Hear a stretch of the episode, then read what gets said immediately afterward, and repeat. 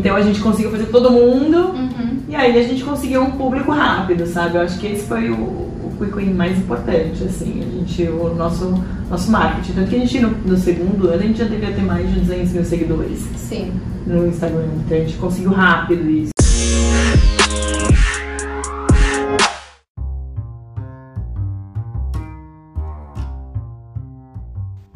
E antes de começar o nosso quarto episódio, tem uma super novidade para vocês.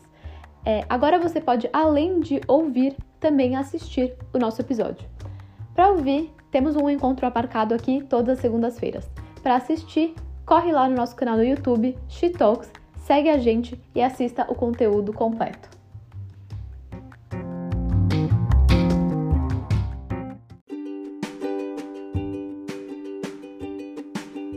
Estamos aqui com a fundadora da Dress and Go, a Bárbara Diniz, que hoje tem a maior plataforma de aluguel do Brasil. Então, Bá, muito obrigada por aceitar o nosso convite. Obrigada a vocês. Parabéns. E bom, pra gente conseguir te conhecer melhor, a gente gosta de fazer algumas perguntinhas, então conta pra gente um hobby. Tá, um hobby... Eu tinha um hobby que era cozinhar, mas quando nasceu minhas filhas, esse hobby... tornou impossível de ser executado, então acho que agora é yoga. Yoga, gostou. E uma viagem que te marcou? Tailândia. Ah, eu fui também, eu amei. Uma inspiração? Elon Musk. E um ritual que você tem? Tem alguns rituais, é, quando eu acordo, de acordar, meditar, fazer esporte, e também tem um ritual bem importante que é quando eu chego do trabalho a brincar com minhas filhas, então acho que esse pra mim é o ritual mais sagrado, que é o tempo com elas. Boa!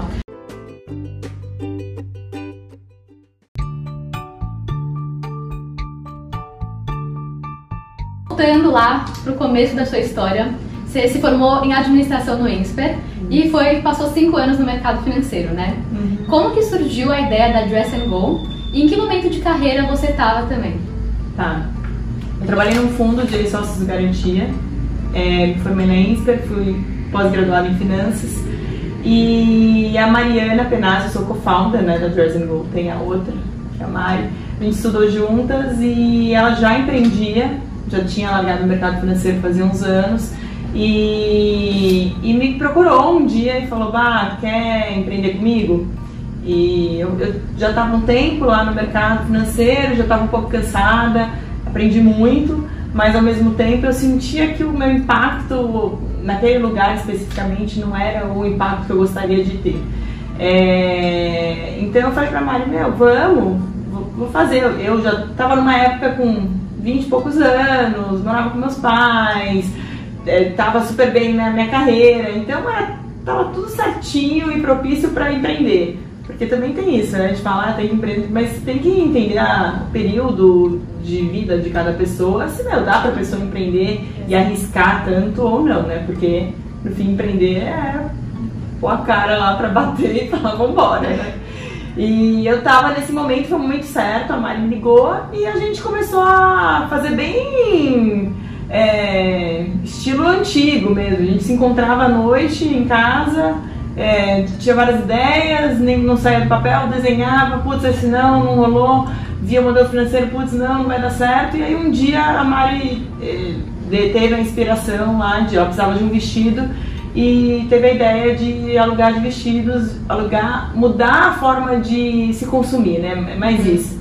É, e a gente iniciou com os vestidos de festa e isso era visto muito como light, brega, não sei o que, e a nosso objetivo sempre foi tornar mais consciente e tornar cool, né, e tornar inteligente e, e mostrar que eu tinha um monte de vestido em casa, todo mundo pegava os meus vestidos emprestados, então no fim era a mesma coisa, mas de uma forma onde a pessoa se sentisse mais confortável, que pudesse usar o que ela quisesse. Então, é, a gente teve essa ideia e fiquei mais uns quatro meses no, no fundo e depois saí, a Mari já começou a empresa um pouco antes do que eu, é, porque ela já não estava trabalhando ainda e depois eu saí e a gente começou a Dress and Go. Legal. E vocês tiveram alguma inspiração de fora para conseguir tropicalizar, tropicalizar, digamos assim, e trazer aqui pro Brasil? Total. Teve a Rain the Runway. Logo no começo, quando a Mari teve a ideia, a gente é, buscou um benchmark, a gente conversava com muita gente empreendedores, tinha uma amiga que era da Endeavor, e ela que falou, ah, vocês estão querendo fazer um modelo de negócio estilo Rent the Runway. Rent the Runway hoje já captaram mais de quinhentos milhões de dólares, são gigantes, é, nos Estados Unidos. E a gente se inspirou super nelas. Quando a gente começou, elas tinham dois anos de empresa. E, e no fim foi ótimo, porque é importante você ter uma base, sabe? No fim, é que é importante, isso acho que fica mais fácil, né? Te ajuda muito. Uhum. E no nosso caso foi ótimo, porque elas tinham case de Harvard, case de Stanford. Então a gente começou a pegar os cases delas, estudar, a gente viu, óbvio que a gente abrasileirou o modelo. É, o modelo delas era por online. A gente começou com um modelo já híbrido de online e offline. A gente sabia que aqui o É, lá eles estão uns dez, quinze anos na nossa frente em, sim, nesses hábitos, tudo, então a gente mudou um pouquinho, mas foi bem importante. E desde o começo vocês focaram em aluguel de vestido de festa? Sim, a ideia era, era iniciar, entrar no mercado com um aluguel de vestido de festa e depois expandir e abrir o leque, né? Então, que foi o caminho que elas fizeram. Uhum. Então, hoje a gente aluga vestido, a gente aluga bolsa, a gente aluga acessórios, a gente já tá alugando algumas roupas. Então, a ideia é pegar o mercado inteiro de vestuário, né? Sim. E, assim, como você mesmo falou, a gente não estava tão avançado no online, né? Principalmente em dois mil e treze, que foram quando vocês nasceram. Uhum. E vocês ainda falando sobre aluguel. É, é um segmento novo, né? No Brasil tudo isso era, ainda é. E existe algum tipo de preconceito ou barreira que você tem que é, quebrar lá no, logo no início? Ou seja, pessoas querendo comprar em vez de alugar? É, e até como você tem que educar é, o cliente quando você abre um segmento novo? Total, tinha muita barreira, nem só com os clientes, mas com, com os designers também, né? Porque ah, eu acho que no, no início, inclusive, a maior barreira era o estilista. E a cliente também era, mas a principal para começar o business era o estilista. Então a gente tinha que ir mostrar que o modelo era bacana, que ele estava é, fazendo um test drive do produto dele, dando acesso para outras pessoas, potenciais clientes dele, provarem a marca dele. Às vezes ela não ia comprar um vestido, mas ela ia saber sobre aquela marca, ela ia poder ir na loja e comprar um, um outro item da loja. E o que a gente sempre falou, no fim, quanto mais pessoas no casamento utilizando e divulgando o seu produto, é melhor pra você, né? Sim. Então, é, no fim, é, o branding que a gente gerava, movimentava pra tudo, era muito legal. E no começo foi um desafio, convencer os estilistas, era, meu, batendo na porta, levando não, batendo na porta de novo, levando não, de novo, de novo, de novo, até uma hora que a gente ganhava pela insistência. E no fim foi rolando, a gente conseguiu é, é, mudar o público, introduzir pessoas mais jovens para várias marcas que já estavam mais cansadas, assim, mais antigas, e, e a cliente também. Então a cliente aí no fim é mais uma mudança de hábito misturada com um branding mesmo, sabe? A gente teve uma estratégia de marketing de bem intensa, de pôr todo mundo alugando vestido.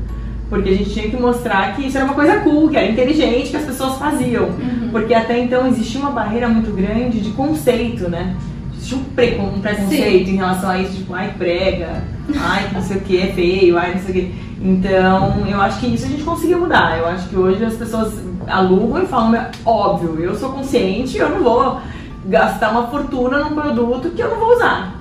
Então, é, é mais isso. Agora, uma coisa importante é que hoje a gente já mudou muito a nossa forma de enxergar também, porque pra gente o consumo consciente é o consumo que, que ele vai se tornar uma verdade. Então assim, se você vai usar aquele produto, você deve sim comprar aquele produto. Uhum. Então o que a gente quer fazer é dar acesso pra cliente, pra ela poder escolher a opção que melhor se encaixa pra ela. Então a gente vai daqui a pouco lançar todos os produtos da Dress and Go, vão poder ser alugados, ser comprados, serem revendidos de novo. Então assim, você pode alugar, amou, comprou, você cansou dele, você põe aqui para alugar ele de novo, aí ele pode ser ou vendido para uma cliente ou, ou alugado para outra cliente. Então a gente acredita nesse modelo de dar para a cliente a opção que ela acredite ser melhor para ela naquele momento. Então a gente tira um pouco do impulso e ele se torna uma verdade, né? Eu amei, é a minha cara, eu quero esse vestido. Antes a gente não fazia isso, mas hoje a gente já está mais flexível. Sim. E aí você fecha o ciclo, né?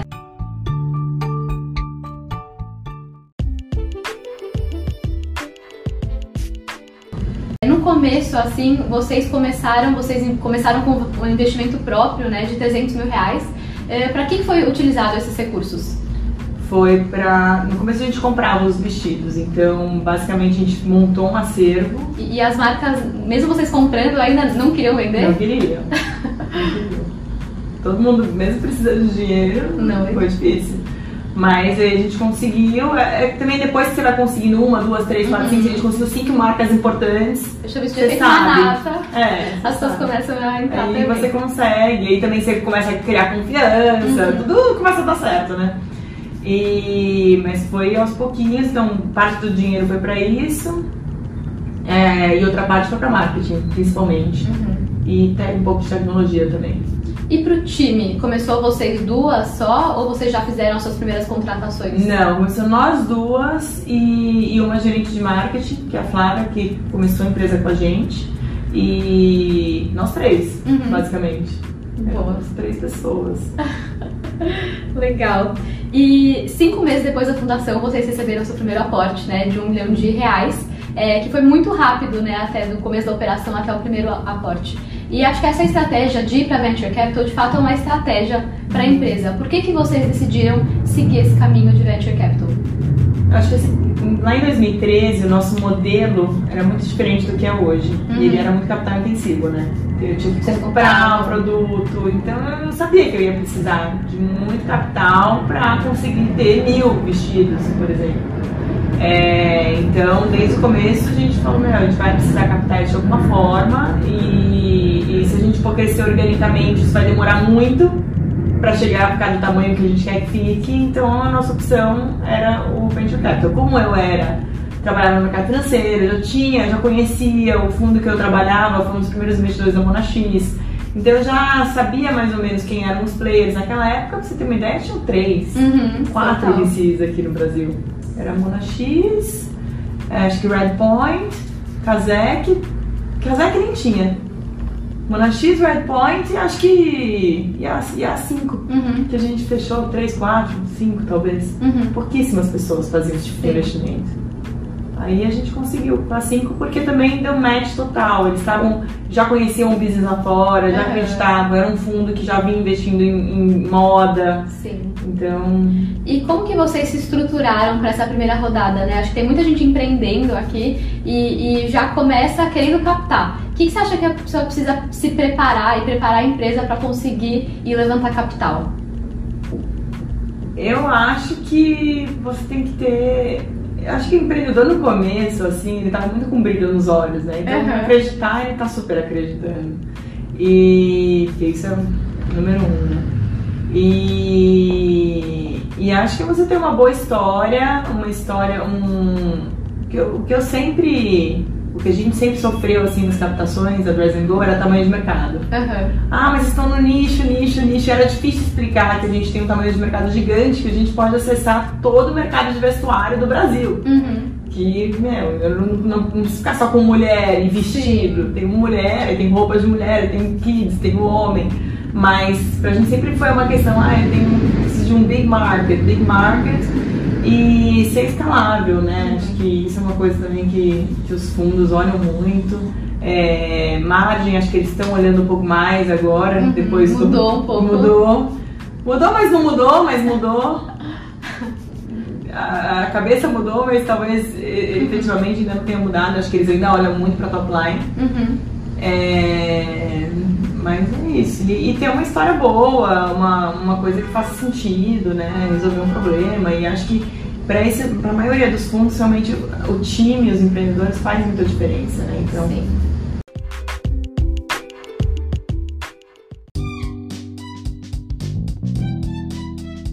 E assim, depois de dois anos, né, vocês já estavam faturando mais de dois milhões de reais. É... Então eu imagino que deve ter tido uns quick wins, né, alguns acertos rápidos que vocês fizeram para conseguir chegar nesse marco tão rápido. É, quais foram eles? Eu acho que os quick wins foram a, o branding que a gente fez. A gente investiu muito em mudar e fazer uma comunicação, então a gente pegou...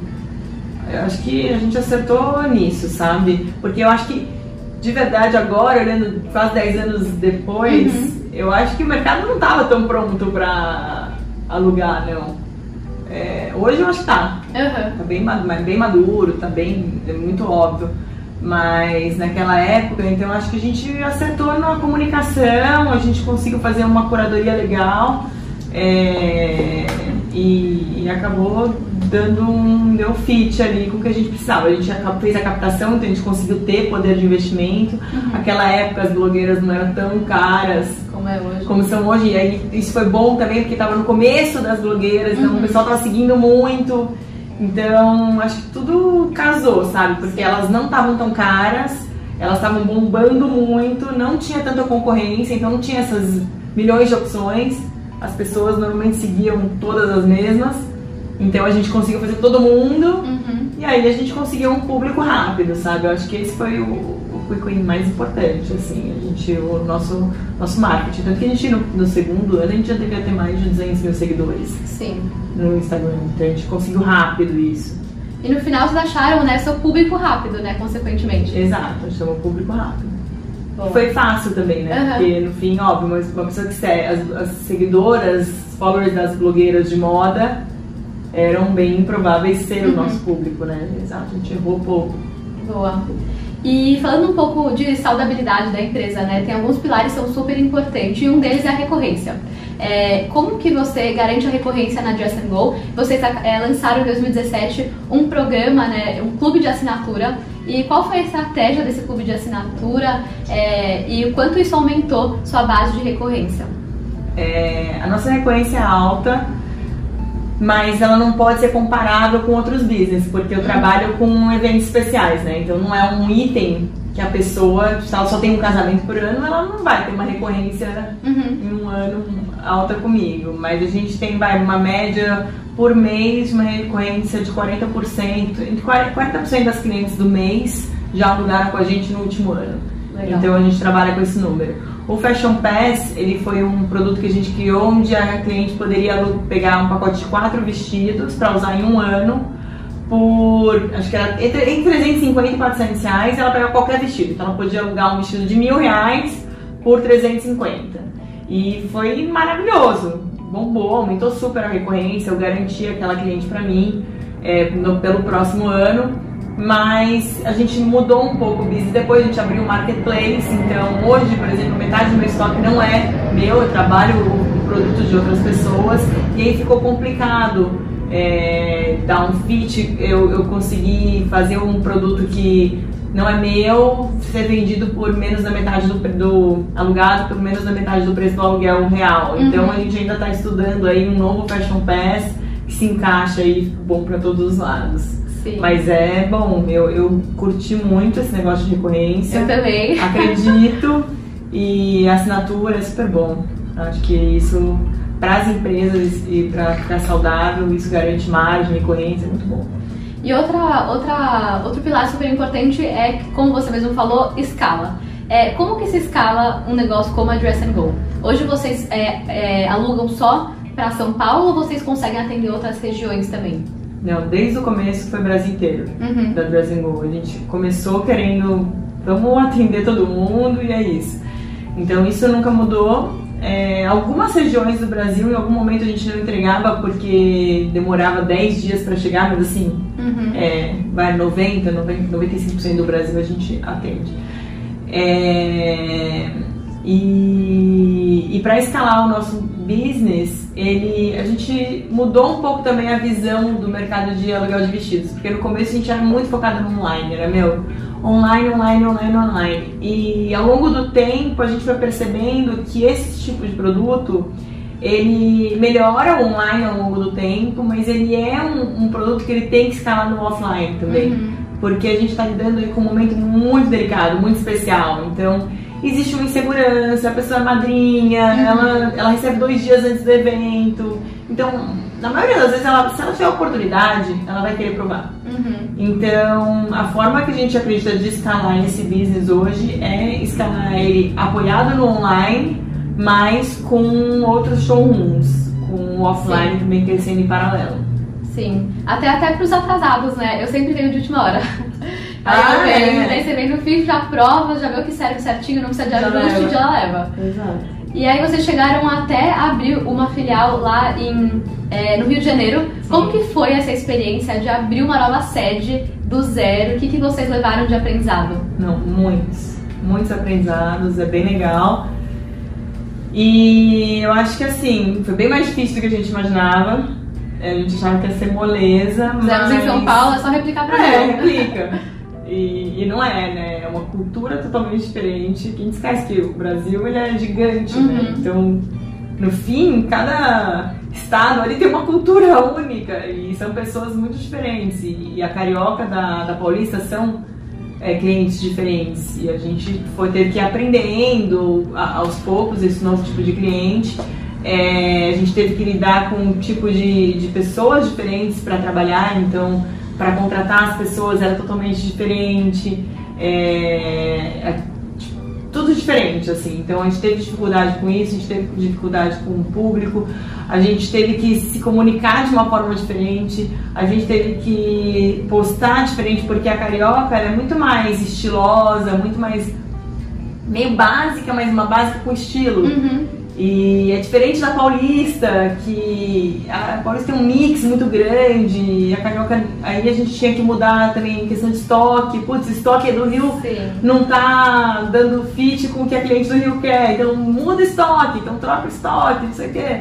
E também foi um aprendizado a questão de operação, né, porque eu, o meu estoque não é replicado, então assim, eu tenho uma coleção que vai...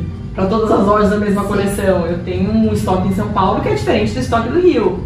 Então a gente tinha que gerenciar essa expectativa e trabalhar com uma questão de estoque rápida, porque a cliente do Rio queria o vestido que estava em São Paulo, ela tinha que provar, ele tinha que ver quando o produto ia para o Rio, e nisso envolvia vários custos que a gente não tinha antes. Então foi um mega aprendizado, mas foi super legal. A gente ficou um ano no Rio, É, a operação deu caixa lá, só que a gente fechou, a ideia era fazer várias pop-ups uhum. pelo Brasil. A primeira era Rio, depois ia ser B H, é, Brasília, Curitiba. A gente tem algumas mapeadas para fazer de novo, mas foi bem legal a experiência, mas um mega aprendizado, mega, mega, mega. Importante. Bem.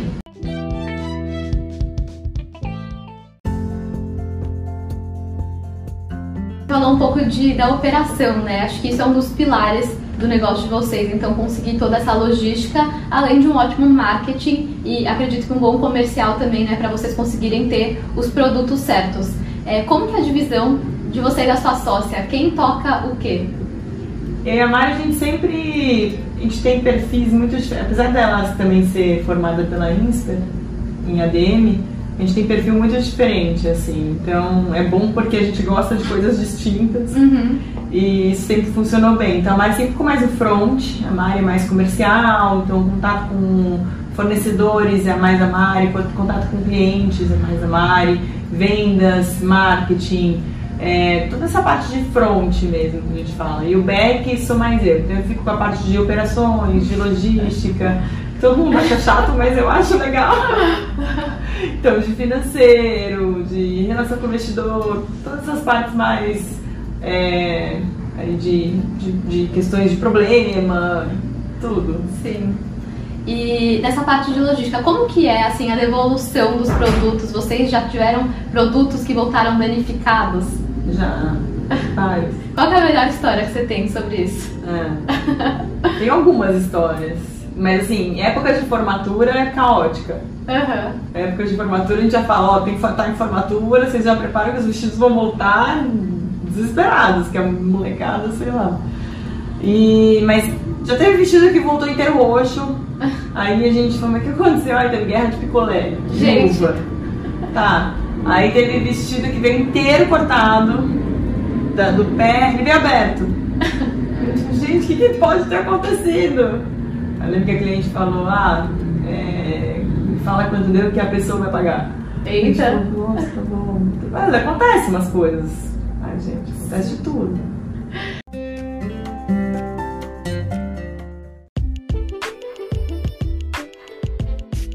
Como que tá a Just and Go? Qual que é o tamanho da Just and Go? Quantos funcionários vocês têm? Qual que é o tamanho do time? Bom, hoje a gente tá num momento de pandemia, então tudo uhum. mudou. É, mudou muita coisa, né? A gente virou um marketplace, acho que isso foi uma coisa bem importante pra gente parar de ser capital intensivo.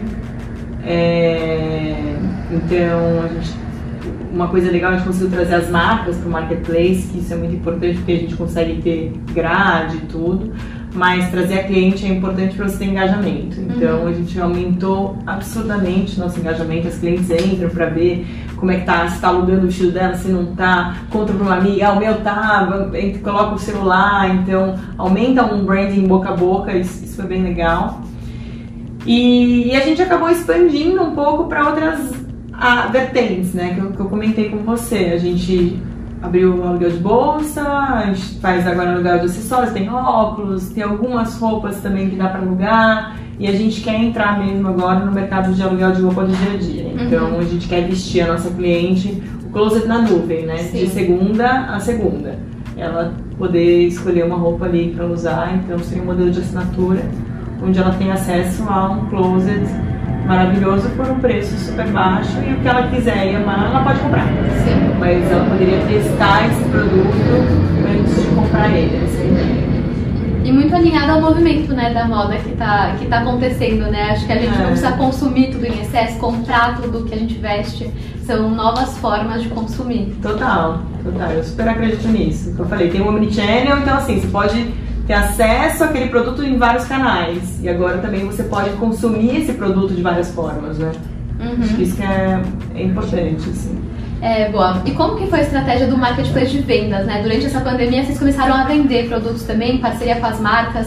É, como que foi essa estratégia? Então, o nosso business durante a pandemia, acho que foi um dos business mais afetados, porque a gente trabalha muito com eventos ainda. Sim. E os eventos foram todos cancelados. Então, o que a gente falou, o que a gente pensou é, a gente tem uma plataforma com um fluxo bom, com um público de altíssima qualidade, então a gente pode, no fim, ajudar empresas que não tenham é, sites, que não tenham é, formas de vender escalável pelo Instagram, que não vendem para fora de São Paulo. Uhum. Então a gente entrou em contato com marcas que a gente achava bacanas, É, que teriam potencial, e colocamos elas na nossa plataforma. Então, em um mês e meio, a gente captou mais de cem marcas, quinze mil produtos, e abrimos esse marketplace durante a pandemia. Foi bem legal trabalhar com outros tipos de produto. A gente abriu, trabalhou com tudo, com flor, coisa para criança, beauty, e foi bem legal. Mas eu acho que agora, assim, que a gente está vendo mais as coisas se acertarem, a gente já está focando um pouco mais no nosso business, porque o que a Dress and Go tem de valor, assim, principal, eu acho que é nossa tecnologia uhum. de rental, é saber operar uhum. o, o rental, que a gente com certeza sabe muito bem, e, e a gente tem capacidade de escalar nesse modelo, né? Eu acho que esse é o nosso diferencial. Eu acho uhum. que a nossa cliente é uma cliente que é open mind, que é consumo consciente, que gosta da economia circular, e tem muito pra gente fazer por ela. Uhum. Eu acho que a estratégia do marketplace foi mais é, ajudar um pouco as empresas do outro lado, porque no fim o retorno pra gente foi muito baixo, era mais é, realmente ajudar os outros. E agora a gente tem que focar mais no que a gente sabe fazer e, e escalar o nosso business mesmo, né? Sim. E esse é até um exemplo, né, de assim, vocês montaram em dois meses um marketplace, um modelo totalmente novo de, de venda, é, um exemplo, né, de como conseguir operacionalizar rápido as coisas, né? Então, deu pandemia, já leu o mercado, já previu que ia dar problema, então vamos executar outra coisa rápido. Acho que é importante ter esses tempos de resposta rápido quando a gente é pego no momento que a gente está desprevenido, né? Ah, é. Isso é time, né? Exatamente. Isso tem então um time foda que a gente tem ainda bem. E como que é esse time de vocês, aproveitando? Então hoje, é, quantas pessoas vocês estão? E assim, você tem um plano de stock options? É, então, para fazer o time ser o time mais sócios, só vocês três são as sócias hoje, ou você já tem mais pessoas é, como sócias da Dress and Go? A gente tem mais pessoas, a gente tem um plano de stock option desde dois mil e treze, quando abriu, uhum. a gente abriu com o stock option. É, eu acredito muito nisso. É, e, e a gente tem um time hoje bem mais enxuto, a gente já chegou a ter cem pessoas aqui. Num momento que a gente cresceu muito rápido, ainda não tinha tecnologia pronta, então a gente tinha muitas entregas, não era totalmente automatizado. Hoje a gente está com vinte e cinco Nossa, pessoas. Legal. É, bem legal, porque a gente tem um volume, óbvio que não com a pandemia, né? Mas uhum. o volume continua o mesmo, e a gente consegue já com a tecnologia ser muito mais eficiente. É, eficiência é tudo. É tudo. E em relação ao time, a gente tem quatro pessoas do time que tem stock options, são todos os diretores da empresa tem. E essas pessoas que fizeram em dois meses um marketplace com quinze mil peças e mais de cem marcas. Sim. Junto com a gente. Legal. São nossos sócios. Sim. E é, olhando pra trás, qual foi o maior desafio que você já passou na Dress and Go? Agora. Verdade. Pra todo mundo. Todo empreendedor, eu acho que agora está sendo o maior desafio. Porque a gente nunca... Eu vi palestras de empreendedores absurdos, assim, falando que nunca viram isso na vida e que tá sendo o momento mais desafiador. Então quem sou eu pra falar que não é? Né? Uhum. A gente vinha vindo já por momentos difíceis, né, no Brasil, e uhum. a gente tava vendo uma, uma boa recuperação, assim, e agora, não sei, acho que, acho que vai ser bom porque, por exemplo, as pessoas estão muito mais conscientes, tá? Nessa questão, eu acho que, que foi um acelerador, de certa forma, mas não, não dá pra negar aqui pro mundo inteiro, o impacto econômico tá muito difícil. E aonde você quer levar a Dress and Go? Eu quero levar a Dress and Go para ser o... o, o tem vários, vários ramos, tá, que a gente acredita, mas a Dress and Go hoje, o sonho é ela virar o closet na nuvem. Uhum. Então, esse é nosso objetivo, a gente quer atender a cliente de segunda a segunda e vestir ela para todos os eventos, para todas as situações, então, para ir trabalhar, para ir no jantar, para ir almoçar, para ir viajar, para o que ela quiser fazer. E aí depois é acessar crianças e homens, uhum. também está no roadmap. E uma coisa que a gente tem sonho também é expandir o rental para outros segmentos, uhum. porque a gente tem o know-how e a gente tem a tecnologia, então a gente sabe fazer. E o Fábio, a gente começou com o mais difícil, que é o vestido de festa, né? Você entregar dois dias antes um vestido para mãe do noivo, é, tem que ter um timing full de cem por cento. Sim. Então a gente aprendeu e eu acho que dá para escalar esse modelo e eu acredito muito nisso. Acho que é, no mundo inteiro vai ser uma nova realidade o rental para tudo, para brinquedo, para esporte, para tudo. E agora, é, tem muita gente empreendendo, acho que agora também na pandemia muita gente começou a empreender. Qual que é a dica que você dá para esses novos empreendedores? Ah, dica pra ter coragem, acreditar e vai firme, né? Não sei, hoje. A dica é isso, gente. Não tem muita dica. Vai que dá certo, olha lá. Deu certo, já passou por tudo, tipo, e ó, quem chegou hoje à frente da Dress and Go e olha a grande marca que era. É, é, é verdade. Tem que acreditar, tem que fazer. E não tem muita dica, né? Acho que você vai sentindo e tem empresas, meu, tem que ter coragem, né? Tem que... Uhum. Tem boca vai a Roma. Exato. Tem que ter cara de pau, tem que bater na porta, tem que procurar, tem que pôr energia e fazer. Boa.